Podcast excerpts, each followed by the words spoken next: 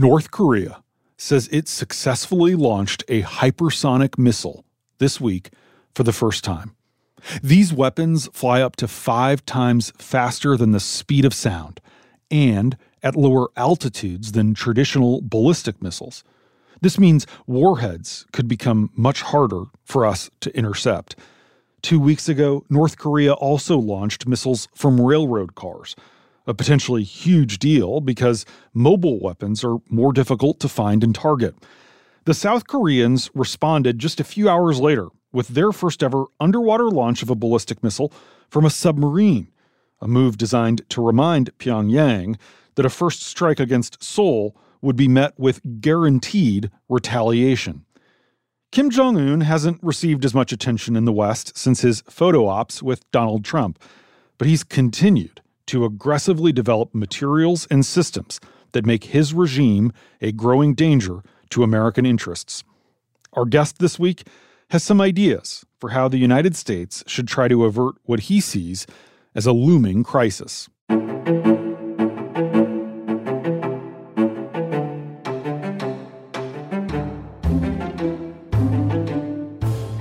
I do think that the drumbeat is getting louder and then on the current path, uh, we're likely to see more things from North Korea in the fall. I'm James Hohmann from The Washington Post, and this is Please Go On. Victor Cha is a senior advisor at the Center for Strategic and International Studies and a professor at Georgetown University. He became famous in foreign policy circles for his hawkish approach toward North Korea as an official in George W. Bush's administration. That's why Trump picked Cha to be U.S. ambassador to South Korea. But in January 2018, the then president ditched the nomination around the time Cha wrote an op ed in the Post warning against a preemptive bloody nose strike on the North, which some in the Trump administration were advocating for at that time. After the latest round of tests, Cha returned to the pages of the Post to call for increasing engagement with Kim. Here's our conversation.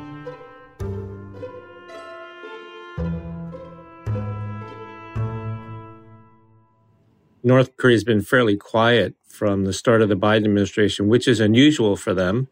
They usually challenge U.S. presidents early on, particularly when they're in their first term. They challenge them almost immediately after they're inaugurated. I think what we're seeing now from North Korea eh, on the military side are uh, demonstrated advancements in their program. So, one of these was a low altitude cruise missile, which they referred to as a strategic asset, which suggests that they want to develop nuclear capability for that cruise missile, something that only a few countries, including the United States, can do. Uh, then they tested uh, a, a short range ballistic missile from a rail mobile launch platform. So that means basically launching it from a railway car. Uh, and mobile launch capabilities are much harder for the United States to preempt. Uh, and on the other side of the coin, what that means is North Korea is trying to develop a survivable uh, capability. And now this talk about a hypersonic missile uh, again suggests that they're making advancements in their program that make it harder for U.S. missile defenses to counter. How, if at all, is the Biden administration's approach to North Korea different than the Trump administration? So I think that the Biden administration is not unfamiliar with this problem. Many of the people who had worked uh, on these issues in the Obama administration are working with them at a higher level, working at them in the in the Biden administration. And there was one major negotiation that these folks were engaged in in 2012 something known as the Leap Day deal because it was an agreement that was reached on the last day of February 2012 that very famously didn't go anywhere. So they've all been burned by North Korea in negotiations in the past. And I think they're quite skeptical of uh, the success of negotiations now.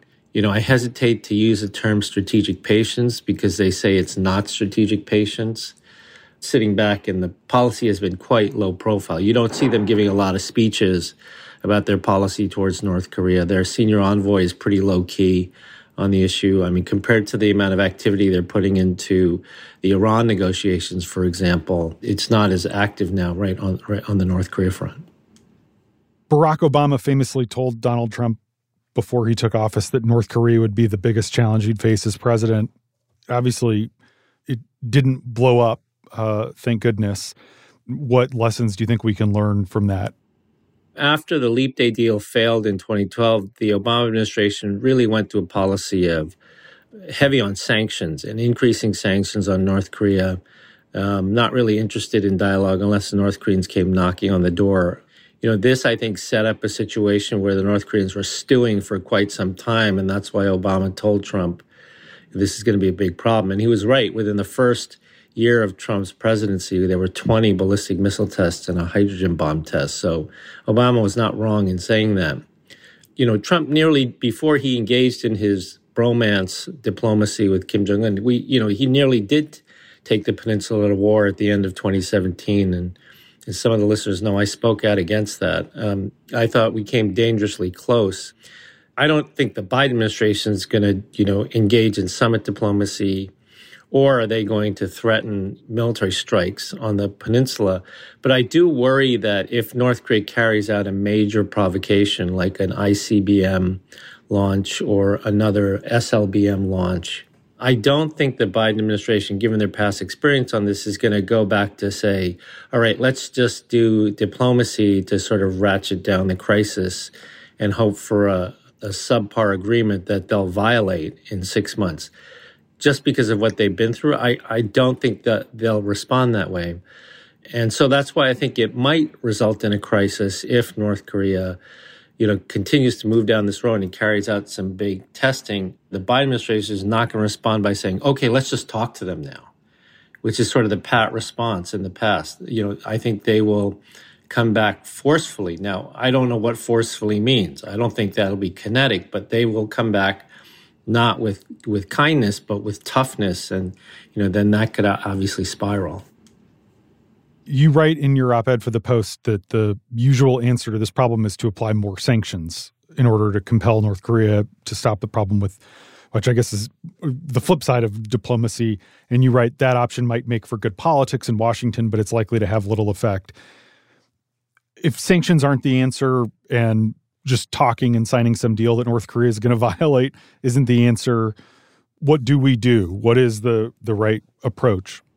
We have to remember that when we start talking about what the right approach is with North Korea, that North Korea policy, you know, is famously known within the U.S. government as the land of lousy options.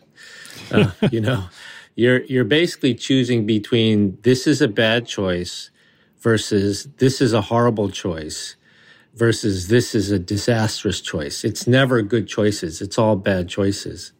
Can we rely on the Chinese to help? Not really, because the Chinese have been pretty clear that they're not going to help on North Korea while the U.S. takes this very competitive strategic competition posture with, with China.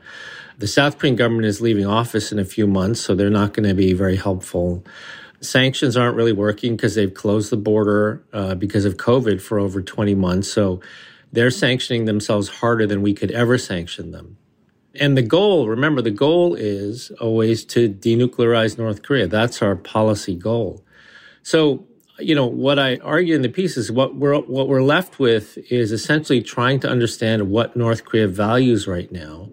And I think that they, like every other leader, wake up in the morning and the main thing they're concerned about is COVID transmission this might be a time to sort of pull on the humanitarian assistance thread a little bit. They have a food problem because of the border shutdown. You know, they clearly are afraid of COVID. They have no vaccines at all in the country yet. Zero percent of the population has been vaccinated.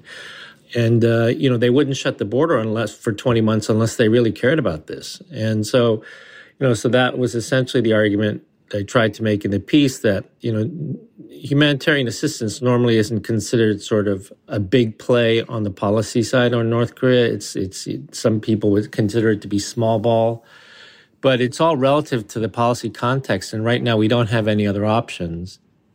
Kim rejected an offer of Chinese vaccines from COVAX, the World Health Organization backed initiative to distribute them, because he doesn't trust them. Do you think he would take Western humanitarian assistance if we offered it? Yes, in principle, they have taken it before. Uh, not vaccines, but they've taken Western humanitarian assistance before. It'll be a struggle because there's always a negotiation over the terms of monitoring and distribution, which North Korea always prefers not to have. Right. We don't want the vaccines just going to their troops. Right. No one else. Right. Right. So, you know, there will always be that struggle, that negotiation. But uh, I think if the U.S. government carries out that negotiation on behalf of uh, uh, whatever it is, USAID, WHO, COVAX, in the past, the U.S. government has done that on behalf of a consortium of NGOs and gotten very good terms for monitoring and distribution. So I think it can it can be done. For one, there has to be support for this in the international community, which I think there is, and and two, the North Koreans have to say yes. And so, you know, right now the North Koreans have their door shut and they don't want to open it for anybody. But I don't really understand what the North Korean exit strategy is for COVID, right? Uh, because they're clearly not trying to acquire vaccines because they've rejected all of them. And maybe they're just waiting for the uh, an offer of mRNA vaccines. Or is it to just wait out until everybody else has herd immunity, which means their border will be closed for, you know, well over two years, if not longer? And you know that's I don't see how they survive that way. I just don't know how they could they could manage. Do we have any sense of even with the border being closed, to what extent there have been COVID outbreaks in North Korea? Is if they actually had it under control? We really don't have a good sense. Their official line is that they have no cases, uh, but there's anecdotal reports here and there that there have been outbreaks. There's been quarantining of populations the latest sort of report I saw from a NGO group was that there have been outbreaks in the military. Um, and again, they don't have testing either, right? They have no testing capacity. So, so they have no testing. They have no vaccines. If there is transmission in the country, it could be pretty rampant.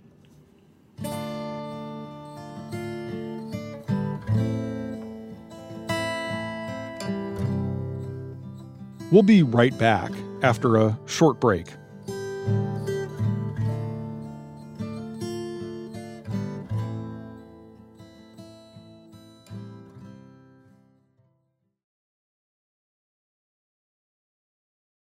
Kim has seemed to be more public facing over the last few months. Is that more theater, or do you think that that is potentially reflective of a change or some family dynamic adjusting? Compared to his father, he's much more present and open, doing what they call in North Korea on the spot guidance, laughing and smiling with the citizens, much like his grandfather did, the first leader of North Korea. Not like his father, who was kind of a recluse. But this has happened in cycles because he has disappeared for a while. Some thought it was because of COVID, others thought he was sick he, has reappeared recently and lo- has, looks like he's lost quite a bit of weight, maybe uh, 40 or 50 pounds. I mean, he's really lost a lot of weight. And so um, uh, people think there may have been health conditions that he's trying to address through the massive weight loss. The other reason I think he's back is we are approaching the 10 year anniversary of his assumption of power. And so I think uh, that's one of the reasons we're seeing more of him now than we have in the past as they prepare for that. I want to broaden the conversation about North Korea to talk about what President Biden says is part of our larger American pivot toward Asia. We've seen the AUKUS strategic leap the last few weeks. We've also seen the the Quad uh, meetings that have started to take place.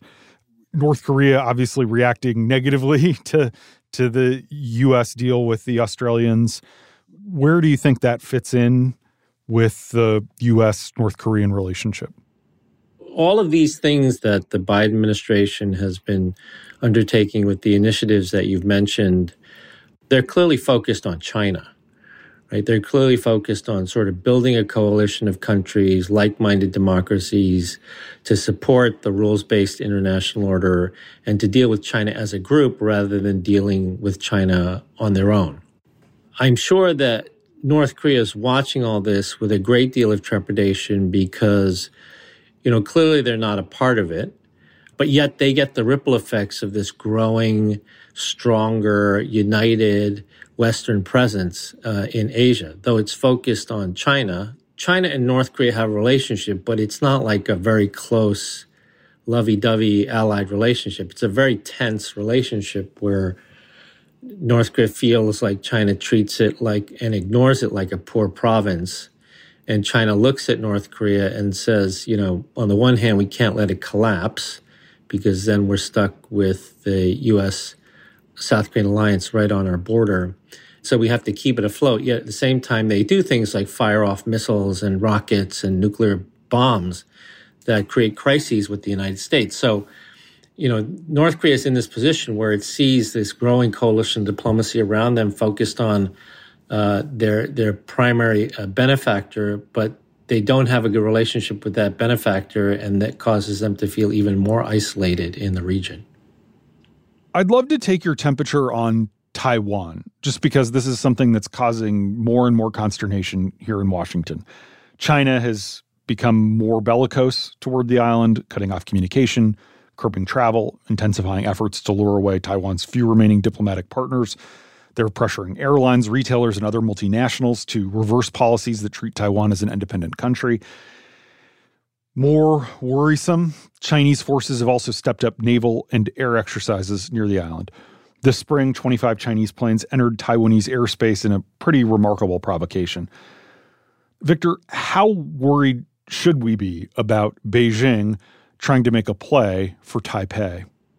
Based on what we've seen thus far from China with regard to Hong Kong, uh, one cannot help but be concerned that this might be something that uh, that China under Xi Jinping is thinking about. Um, for that reason, I think uh, we've seen the United States working to internationalize the Taiwan problem uh, raising it with uh, all of its allies and partners in Europe and in Asia.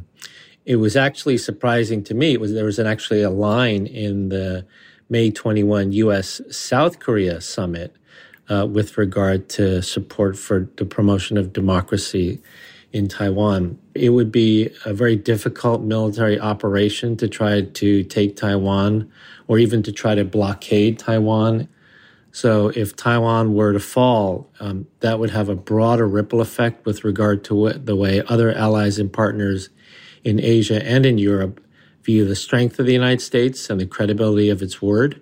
So there's a lot on the line when it comes to Taiwan. But I think, you know, the Biden administration, I think thus far has a pretty good strategy on this. Mark Milley testified this week during the Armed Services Committee hearings about Afghanistan, acknowledging that that's hurt our credibility. How much has the Afghanistan issue hurt American credibility in the region? Is that going to make North Korea more aggressive or China more aggressive, or they sort of distinct issues?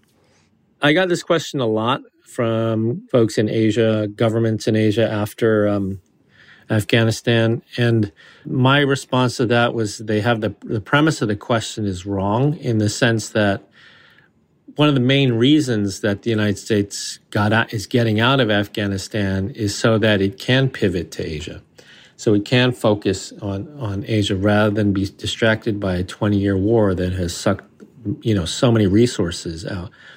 And so if anything, it just, it is a symbol of the U.S. commitment to Asia.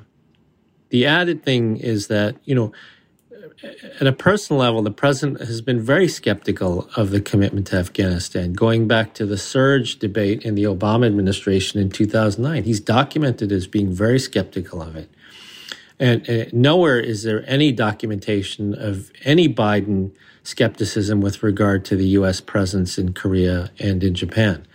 Trump, it was there was document evidence. Trump uh, with regard just had to, to look at Twitter. Very, yeah, yeah, right.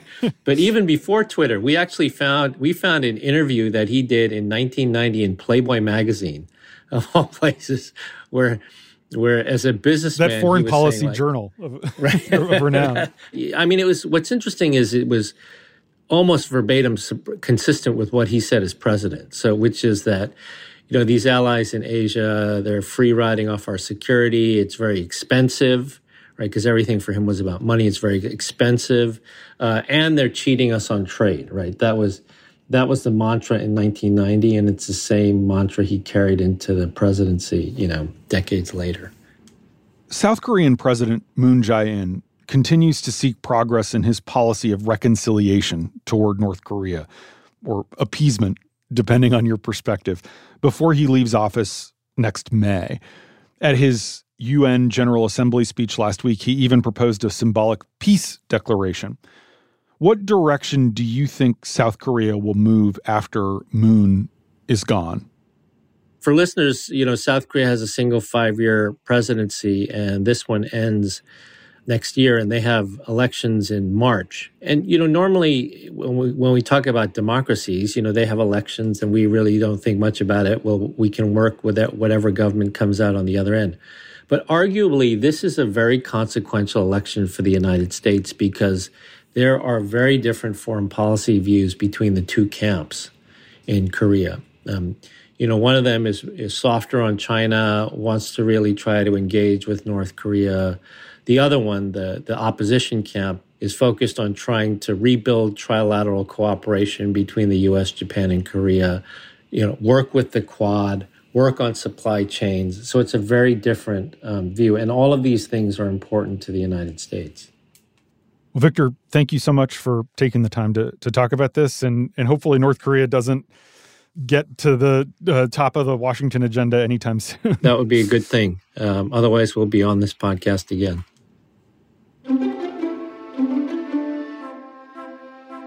The United Nations Security Council held an emergency closed meeting on Thursday at the request of the United States, Britain, and France to discuss North Korea's recent tests. Meanwhile, Kim Jong un delivered a speech to his country's rubber stamp parliament in which he expressed willingness to restart the red phone communication line with South Korea while shrugging off U.S. offers for dialogue. Senior American officials say they'll sit down for talks with North Korea anywhere and anytime, but they also say President Biden will keep sanctions in place until the North takes concrete steps toward denuclearization. Please Go On is produced by Julie Depenbrock, with editing from Allison Michaels, Renita Jablonski, and Michael Duffy. Our sound engineer is Dar Hirsch. Our theme music is by Ted Muldoon. You can find the link to Victor Cha's op ed in our show notes. And if you like what you're hearing, please subscribe to the Washington Post to make our work possible. You can get a good deal at washingtonpost.com slash subscribe.